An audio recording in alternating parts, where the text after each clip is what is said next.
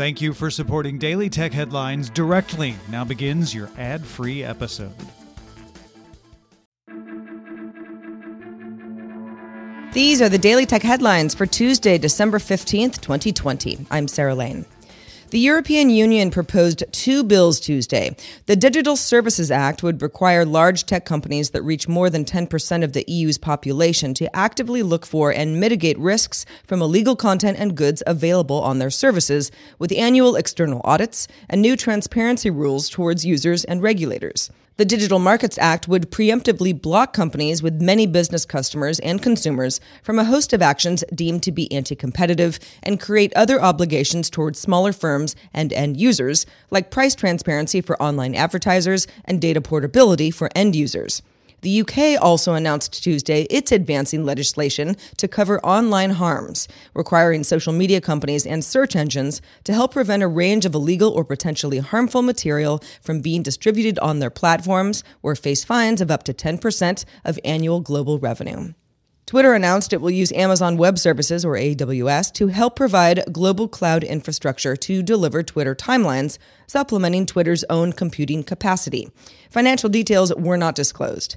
Back in 2018, Twitter made a deal with Google to migrate portions of its data over there, but Twitter says that working with Amazon's cloud will improve the performance of its products by using data centers that are closer to where people live and ship features faster using Amazon's suite of services. Oracle has changed its corporate headquarters from Redwood City, California to Austin, Texas, although Oracle will keep its offices in California and already had a campus in Austin. This does follow HP Enterprise moving its HQ from California to Houston, Texas, and Palantir relocating to Colorado. Meanwhile, TechCrunch notes that Tencent, ByteDance, and Alibaba are all opening regional hubs in Singapore, joining Google, Facebook, Amazon, Stripe, Salesforce, and Grab. This is in part to avoid some of the pressure of the US China trade conflicts, but it's also because of the need for access to the Southeast Asian market. Singapore has made it easy to incorporate and set up shop there. Nikkei Asia's sources say that Apple plans to produce up to 96 million iPhones for the first half of 2021, including the latest iPhone 12 range and older iPhone 11 and SE models.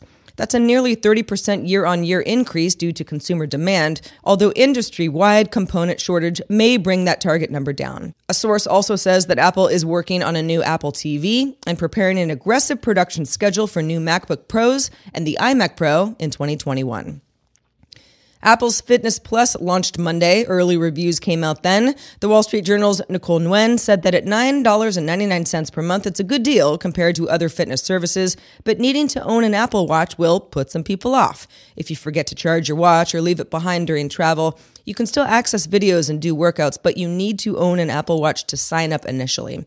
CNET's Vanessa Hand Orellana noted that Fitness Plus is easy to use and beginner friendly with 10 different workout types to choose from, but perhaps not the best option if you consider yourself more of a pro in any of those categories. It's geared towards a broader audience and didn't quite replicate her existing routines.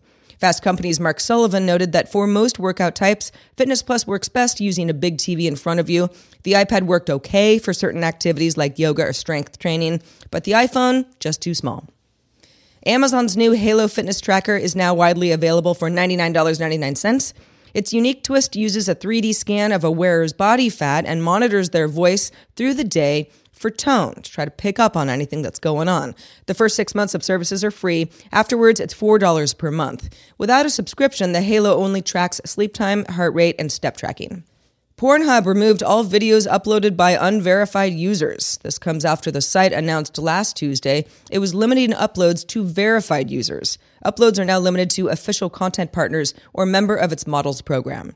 The move comes after a December 4th New York Times investigation found that the site hosted videos of people underage, with Visa and MasterCard subsequently cutting the site off payment services on December 10th. As of Monday morning, the site removed almost 80% of videos previously available. Decrypt reported Tuesday that Pornhub was now only accepting crypto for its premium service.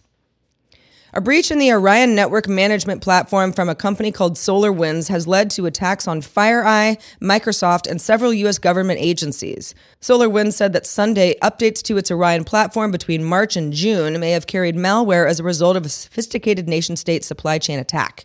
SolarWinds said that Microsoft notified it of a compromise to SolarWinds Office 365 accounts and is investigating. SolarWinds has 300,000 customers worldwide, including most of the Fortune 500 companies in the U.S. Lockheed Martin, Booz Allen Hamilton, PricewaterhouseCoopers, the Federal Reserve, and the Defense Department, the State Department, the U.S. Secret Service, and the NSA. 33,000 of those customers use the Orion platform, and SolarWinds believes 18,000 of those installed the malware infected versions. It's believed the attackers targeted specific customers around the world. Finally, the U.S. Federal Trade Commission ordered Amazon, ByteDance, Discord, Facebook and its subsidiary WhatsApp, Reddit, Snap, Twitter, and YouTube to disclose how they each collect and use data from users, how they choose which ads to display, and what personal information is used in ad selection. The platforms have 45 days to respond. The FTC used its authority under Section 6B of the FTC Act to compel responses, which gives the agency the power to pursue broad studies separate from law enforcement. For more discussion of the tech news of the day, subscribe to dailytechnewsshow.com. Remember, rate and review Daily Tech Headlines wherever you get your podcasts. I'm Sarah Lane. Thank you for listening, and we'll talk to you next time.